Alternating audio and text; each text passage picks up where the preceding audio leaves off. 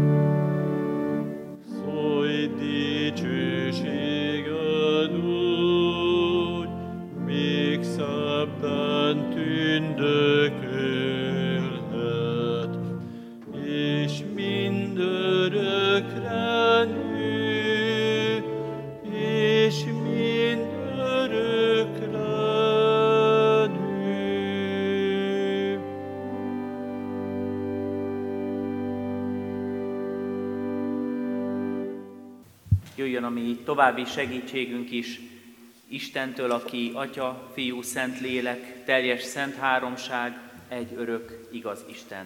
Amen. Könyörögjünk. Urunk, hálával szólítunk meg először ezen az estén, hálával, mert ha visszatekintünk a mai napunkra, az elmúlt napokra, arra az időre, amit tőled kaptunk ajándékba, azt láthatjuk, hogy ott voltál mellettünk, életünk minden fázisában. Ott voltál akkor, amikor láttuk és tudtuk, hogy megáldod a mi munkánkat. Ott voltál, amikor segítségül hívtunk és megtapasztalhattuk, hogy mellénk állsz. És ott voltál akkor is, amikor már nem volt erőnk, lehetőségünk rád figyelni, de kísérted lépteinket, őrizted álmainkat, vigyáztál ránk.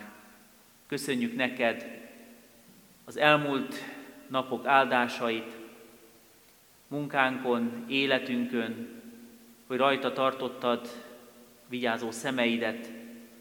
Köszönjük neked, hogy látható és sokszor csak hihető, sejthető formában a te dicsőséged ragyogott fel életünkön. És ahogy az ének szóban is mondtuk, megvallottuk, szükségünk van arra, hogy megszólíts minket, mert a te szavad eligazíthat, ha valahol tanácstalanok vagyunk. Mert a te szavad vigasztalhat, ha szomorúak vagyunk. Mert a te ígéd, üzeneted az, ami segít megállni, ha rossz irányba tartunk, és segít váltani abba az irányba, ami helyes az élet útjára. Ezt kérjük most tőled, hogy szent lelkeddel munkálkodj bennünk, az ige által is.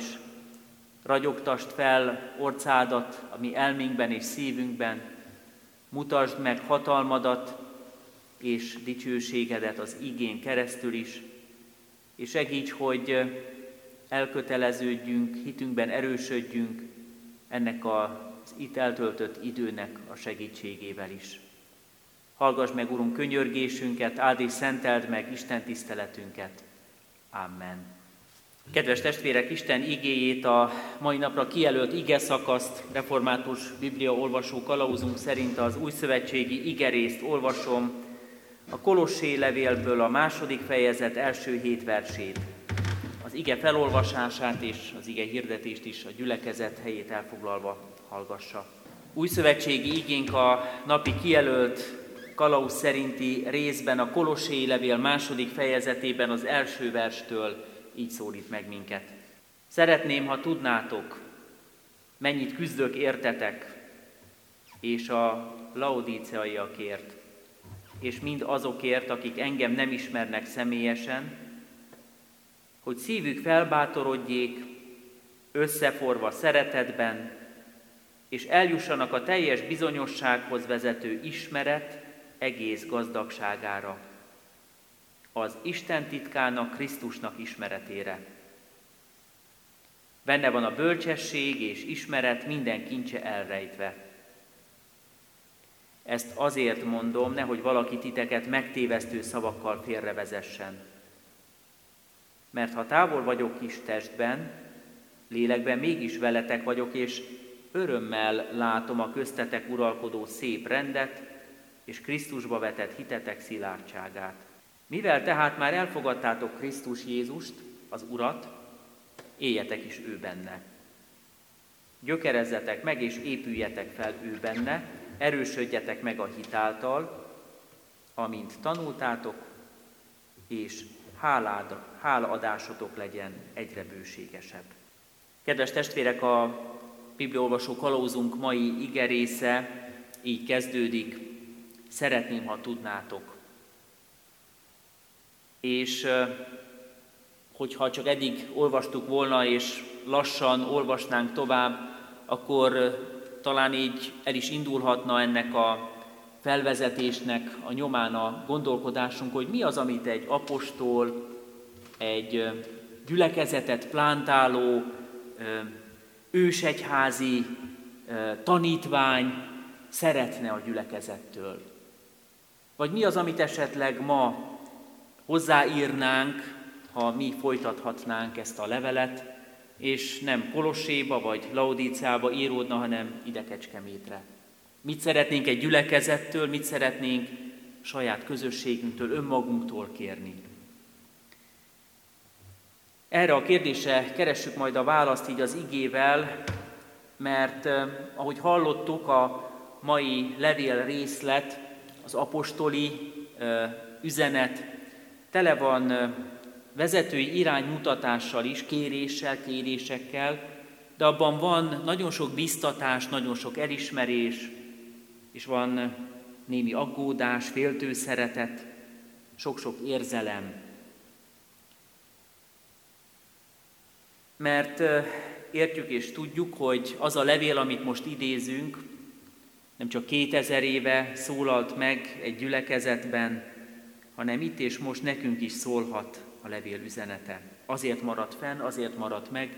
Hisszük, hogy az apostol felvezetése, hogy szeretném, ha tudnátok, valójában az Isten üzenete volt ott és akkor, maga az Úr szerette volna a gyülekezet tudomására adni az üzenet alapján azt, amit most hallottunk, és hisszük és valljuk, hogy Isten igéje élő és ható itt és most, talán éppen abban az élethelyzetben, amiben mi vagyunk, ugyanúgy megszólít, megtalál minket.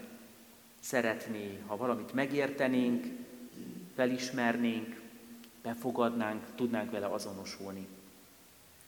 Mielőtt átnéznénk a mai szakasz egységeit, hadd utaljak arra, hogy az a levél, amelyiknek a tanulmányozásába kezdtünk most, egy olyan gyülekezetnek szólt, amelyik sok mindenben hasonlíthatott a mi városunkhoz és a mi gyülekezetünkhöz.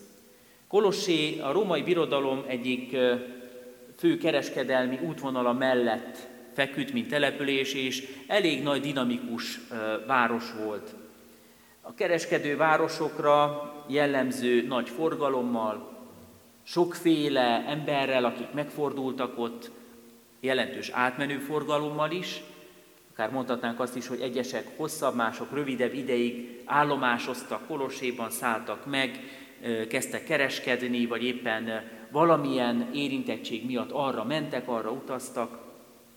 És ahogy ez a nagyobb városokra jellemző lehet, ahol nagy a kereskedelmi forgalom, a jólét is egész viszonylagosan elfogadható volt. Kulturálisan is összetett közösség volt a város, és vallási szempontból is sokszínűnek számított, mindenféle tanítás, filozófia felbukkant ott. És a sokféle filozófia között jelen volt a kereszténység is. A sokféle vallás között ott volt Jézus Krisztus kis közössége is a településen. Néha szoktuk hasonlítani a svéd asztalos rendszerhez a vallási sokszínűséget, hogy olyan, mint amikor az ember mindig kóstolgat ezt is, azt is, amit szeretne, ebből ezt tetszik, abból azt kóstolom meg. Hogy egy kicsit jellemző ez a mi korunkra is, ahol mindent szabad és mindenféle vallás, eszme felüti a fejét, többek között jelen van a kereszténység is. Hasonló volt Kolossé és a kora is, amikor először odaíródott a levél. Sok vallás, filozófiai csoport között a kereszténység is jelen volt, és próbált megmaradni, hogy ne keveredjen össze, ne asszimilálódjon a keresztény kör, közösség, gyülekezet, valamelyik másik felekezet, vallás, irányzat vagy filozófia kebelén. A keresztény vallás, ha nagyon röviden összefoglaljuk, Jézus Krisztus evangéliumára épül, egyedül és kizárólag. Arra építjük a hitünket, hogy Isten Jézusban mutatja meg a szeretetét, ahogy ez a mai levélben is benne van egy félmondat erejéig. Isten titka, nem is titok, hiszen kinyilvánítja már az igében maga az apostol is, ma Jézusban jelenik meg, és abban mutatja meg magát az Isten. És Isten szeretetére ad választ a gyülekezet, az egyház és az egyházban élő egyén, mi a keresztények is, és a mi válaszunk Isten szeretetére nem más, mint a mi szeretetünk, emberi szeretetünk, igenünk, a követés, a mester követése. Ha nagyon-nagyon kivonatosan mondanánk, a mai levél pontosan erről szól, akció és reakció okán, tengelyén mozog a gondolat. Istennek van egy lépése, van egy üzenete, van egy kiküldött örömhíre a világba, Jézus Krisztusban. Isten ebben mutatja meg, hogy hogyan szereti az embert, és az ember, aki ezt elfogadja, a maga reakcióját, válaszát, a hitben, a döntésben, a kimondott igenben és Jézus Krisztus követésében mutatja meg. A mai szakaszunk ilyen röviden és ilyen frappánsan foglalja magába az evangéliumot egyrészt, és azt mondja, hogy Isten szeretete itt van jelen a világban, és találkozhat a mi szeretetünkkel. Isten elhívása megjelenik itt a mi közösségünkben is, és találkozhat a mi követésünkkel. A sorrend felcserélhetetlen, először Isten lép, először ő mutatkozik be, ő mutatja meg magát, ő ragyogtatja fel Jézus Krisztusban önmagát, de utána ott van a mi válaszunk, a mi lehetőségünk, hogy igent mondjunk erre. Szeretném, ha tudnátok, kezdődik a levelünk, a mai szakasza, hogy mennyit küzdök értetek, és a laodíceaiakért, és mindazokért, akik engem nem ismernek személyesen. És már is átlépünk a másik gondolatkörbe, itt van a küzdelem. Az apostol mégis beszél valamiféle, hát mondhatnánk, érzelmes befektetésről. Beszél arról, hogy valamit, valami akciója van neki is, valami szolgálat, és a szolgálatban valamiféle küzdelme neki is van ezzel a gyülekezettel. Nem csak az Isten cselekszik, hanem az Istennek a kiküldött apostola is ott van, és valamiféle dinamikában jelen van a gyülekezetben. Az Isten titkát ő viszi el, az Isten jó hírét ő mutatja be. Ő közvetíti, vagy mondhatnánk úgy is, hogy postásként ő szállítja le az evangéliumot a gyülekezetnek, és most valami mást is hozzá akar tenni, azt, hogy valamiben szeretné, ha a gyülekezet változna és változtatna. Valamilyen helyes ismeretre jutna. És ezzel a helyesbítéssel találkozunk még a mai ige szakaszunkban is, nem csak az evangélium, nem csak Isten szeretete jelenik meg, és nem csak az a fajta biztatás és megnyugtató üzenet, hogy a gyülekezet ott Kolosséban is már igent mond Jézus Krisztusra, hanem valamiféle szükséges változtatásra is fölhívja a figyelmet. Jussunk helyes ismeretre, mondja az apostol a gyülekezetnek, és talán minden időben jó ez a fajta korrekció, ez a fajta újra és újra hangolódás Isten ígéjére, hozzáigazítás, az életünk, a gondolkodásunk Isten ígéhez való igazodása. Mert hogy abban a korban megjelent egy filozófia, ami veszélyes volt Kolosséban, a keresztény köntösbe öltözve azt hirdette, hogy az ember a tudás és a megismerés által is eljuthat az Istenhez, hogy nem az Istennek kell megmutatnia magát, hanem az ember is kereshet és eltalálhat az Istenhez, az Isten nélkül is akár. A tanításnak az volt a lényege, hogy a keresztény ö, ö, tanításból féligasságokat közölt, és azt mondta, hogy elég a saját eszünk, a saját erőnk, és azzal is elérhetjük magát az Istent, az Isten igazságait. Azt gondolom, hogy nem csak ott és akkor, lehet ez itt és most, ma is veszély, amikor az ember túl sokat hisz, gondol, vél magáról, és az Isten ismeretet nem helyezi előtérbe, első helyre. Amikor nem a Jézusról szóló örömhír, vagy evangélium, vagy a tiszta tanítás az első, akkor lehet az embernek a saját feltevése, hipotézise, valamiféle elgondolása, ami megelőzi az evangéliumot, és az ember gondolkodásában felül is írhatja azt. És erre mondja az apostol, hogy ezek félrevezető dolgok. Félrevezetnek titeket, félrevezethetnek titeket. Itt most személyesen én is az igével megálltam, és elgondolkodtam, és felidéztem magamban azokat a pillanatokat, amikor arra próbáltam rájönni, hogy mit éríthet el, akár engem, akár minket, egy gyülekezetet, egy közösséget az Isten igéjétől. Hogy mikor ismerhetjük föl, hogy valami helyes tanítás, vagy valami tévtanítás. Hogy honnan tudhatjuk biztosan, hogy jó úton járunk, hogy jó ebben a gyülekezetben az ige tisztaságát hallani, és hogy az ige tisztaságát halljuk, és nem mást. És újra és újra eljutottam arra a gondolatra, amit reformátor őseink és eleink olyan szépen és tisztán szintén kimondtak a maguk ö, csatái, vívódásai után. Amit az ősegyház olyan szépen ö, és ragyogóan megfogalmaz, itt például ebben a levélben is. Ragaszkodjunk egyedül és csak kizárólagosan Jézus Krisztushoz és a benne kijelentett igazsághoz. A reformáció ezt úgy fogalmazta meg, hogy sola scriptura, értjük meg és ismerjük fel Isten tiszta igazságát. Egyedül a Szent Írás által találjuk meg a helyes válaszokat a mi kérdéseinkre Istennel kapcsolatosan. Sola scriptura, reformátori elv, vagyis egyedül a Szent Írás, reformátori gondolat az, ami újra és újra visszajön hozzánk, és ami pont akár erre az igére is ráépül.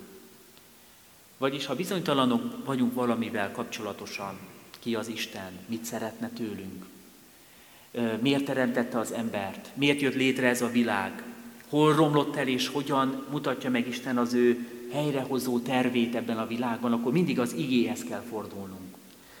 soha nem máshoz, más forrásokhoz, más tanításokhoz, más tanítókhoz, csak és kizárólag a Szentírásra hagyatkozhatunk. Nemrég egy bibliórai közösségben a Mózes első könyvét kezdtük el olvasni, és ott az első történésekben, az ős történetekben Ádám és Éva teremtését, majd tovább a bűnbeesést, és Isten erre adott válaszát néztük meg, és ott is megfogalmaztuk, hogy sok-sok kérdés lehet az Ószövetség történetei kapcsán, az ős történetek kapcsán is, ami megfogalmazódhat bennünk. Egy dolog biztos, arra választ kapunk, hogy ki teremtette a világot, és ki teremtette a világban magát az embert is, és hogy miért teremtette az embert. Az ős történetektől elkezdve azt látjuk, hogy Isten jelen van. Teremtő, alkotó, ő a fenntartó és megtartó, és a megváltó Isten.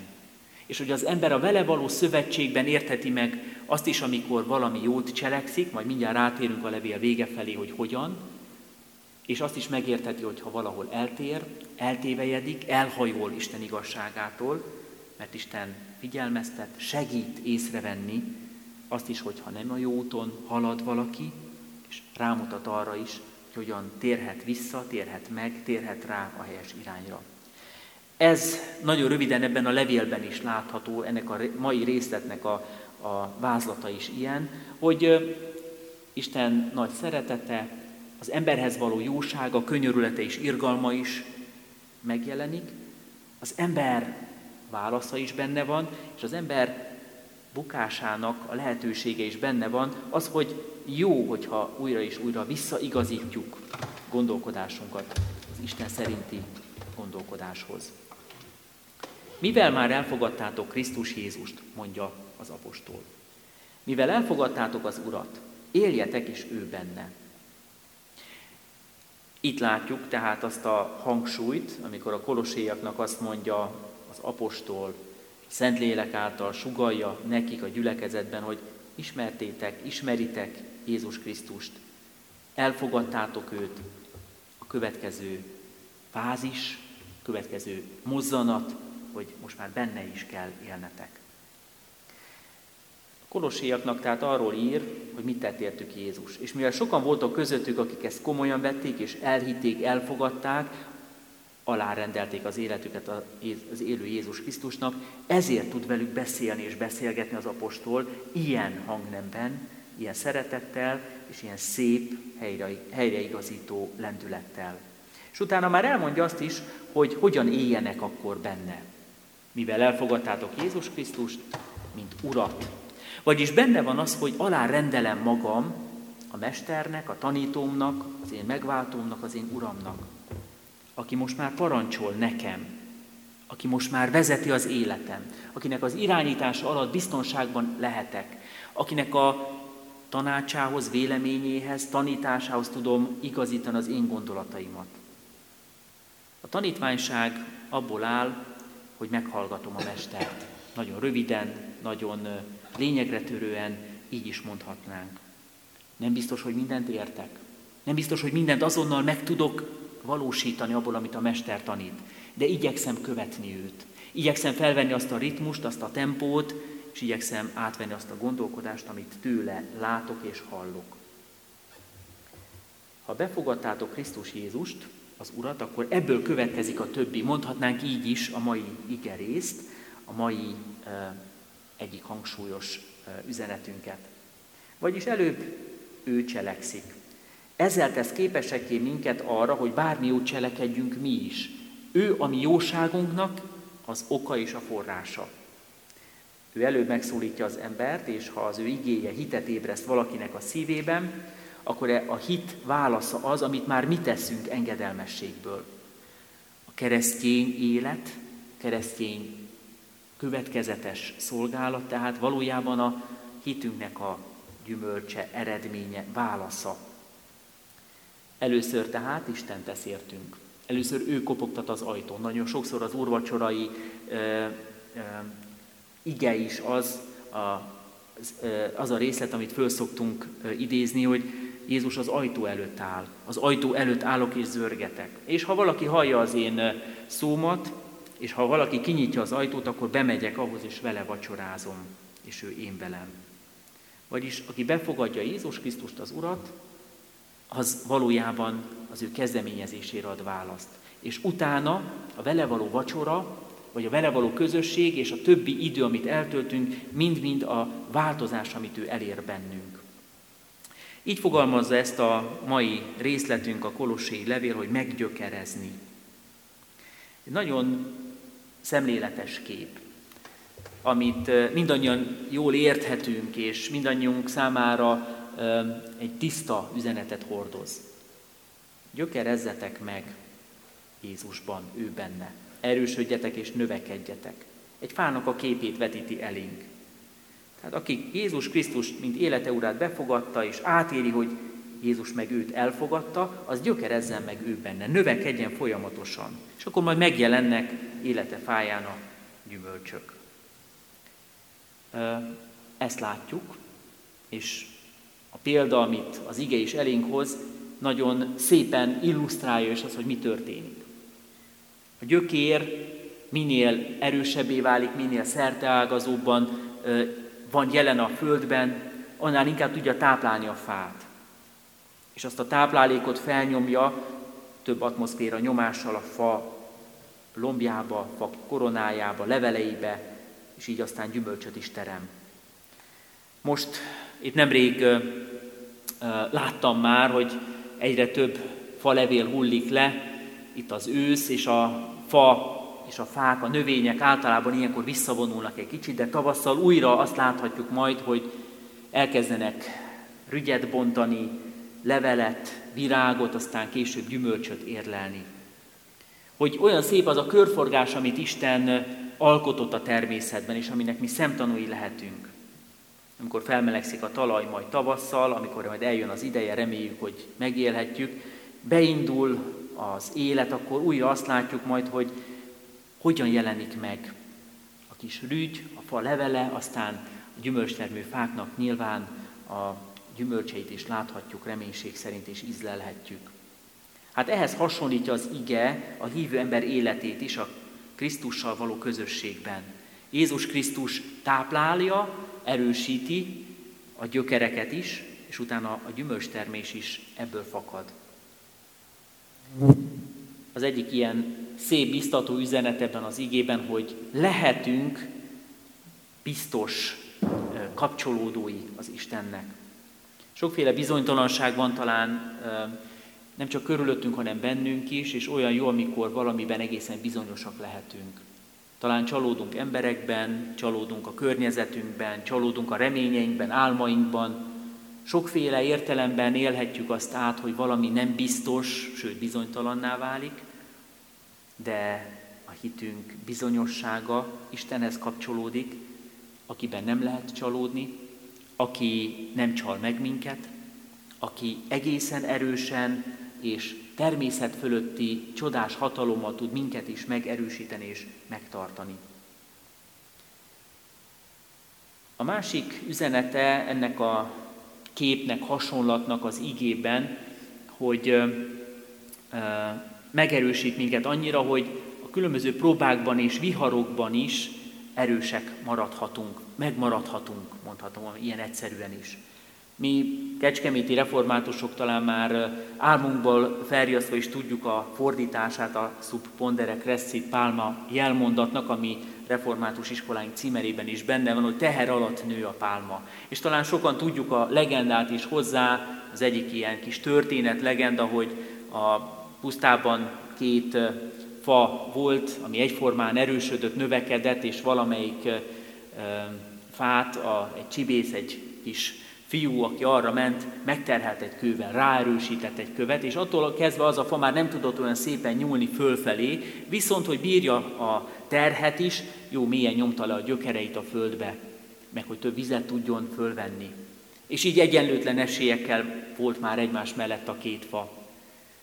És a történet, a legenda úgy folytatódik, hogy valamikor később megint arra ment valaki, és megszabadította terhétől ezt a fát, aztán jöttek a viharok, a fát is megpróbáló erős szél, ami azt a fát, amelyiknek nem voltak mélyen a gyökerei, csak egy kicsit felszínesebben kapaszkodott, még ki is tudta talán dönteni és csavarni, de azt, amelyik teher alatt nőtt föl, amelyiknek jó mélyen voltak lent a gyökerei a földben, azt nem tudta kicsavarni a helyéről.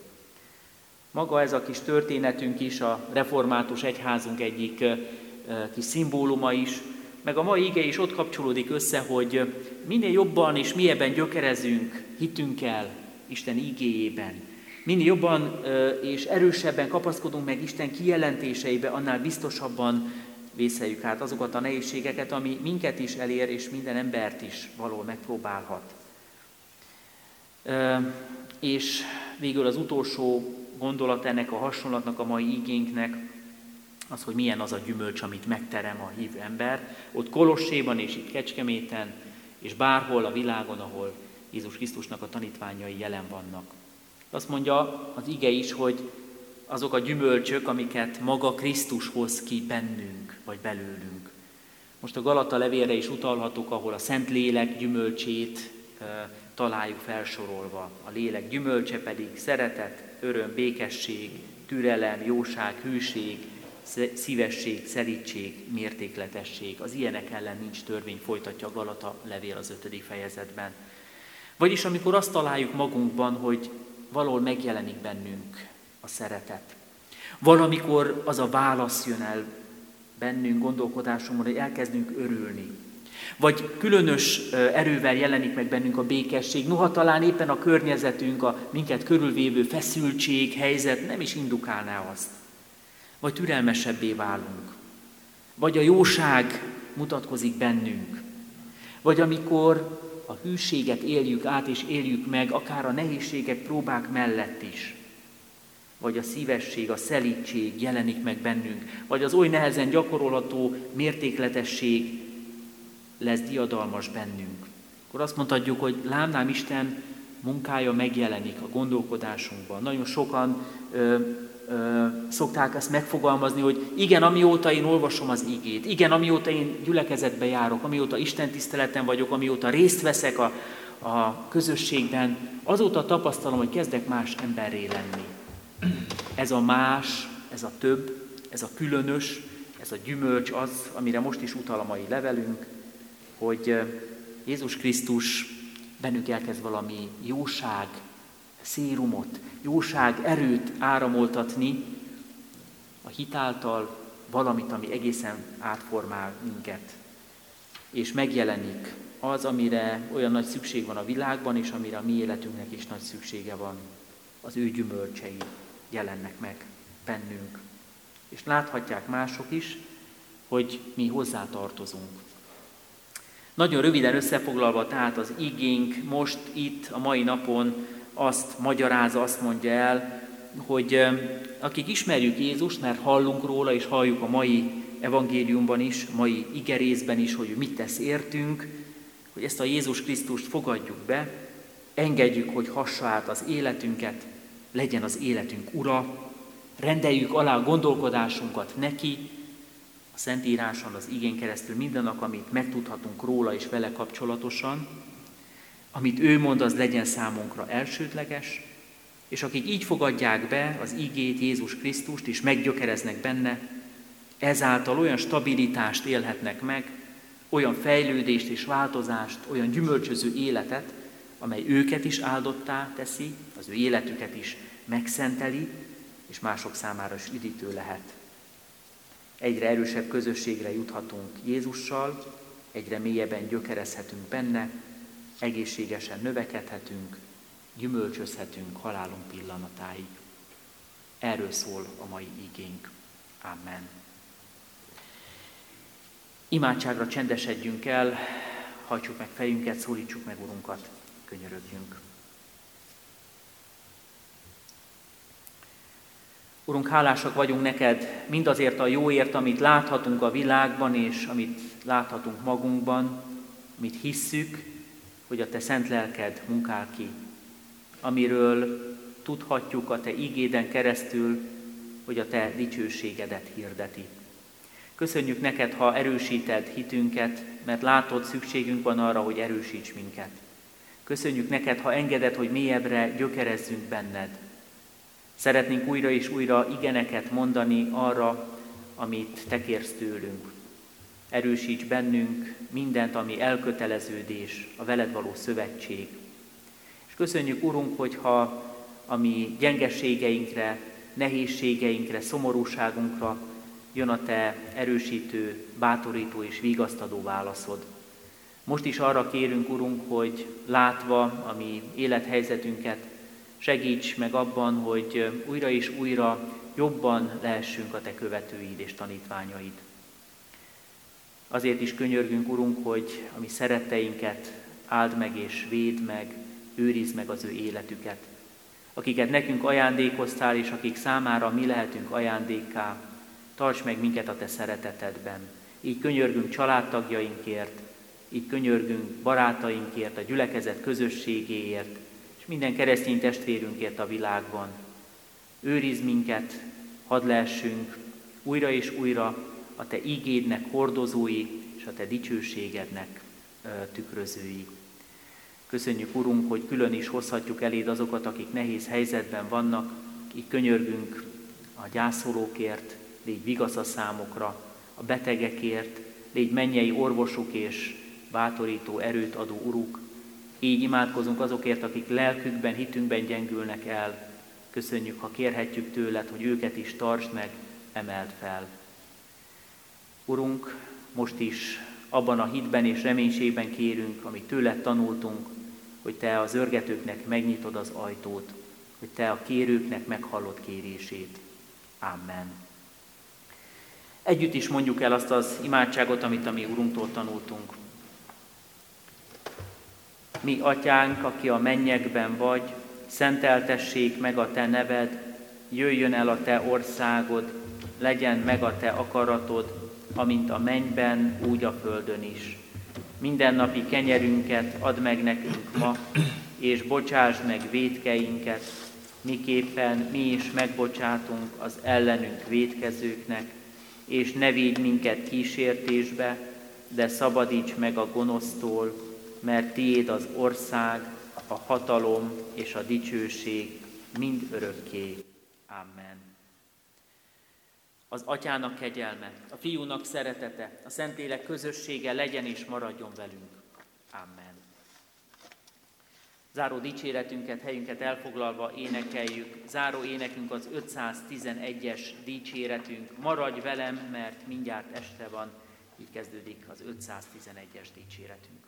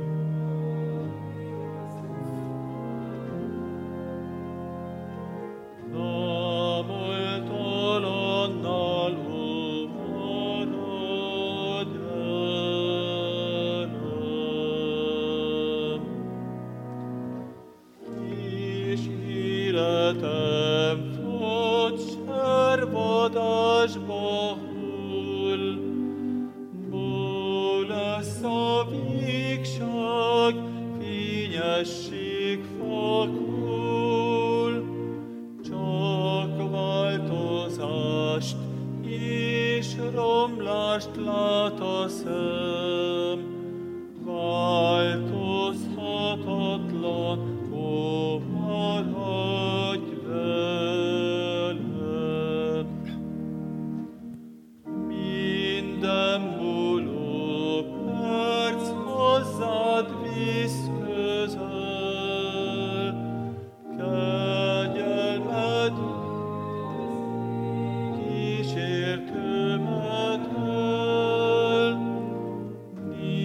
más vezér.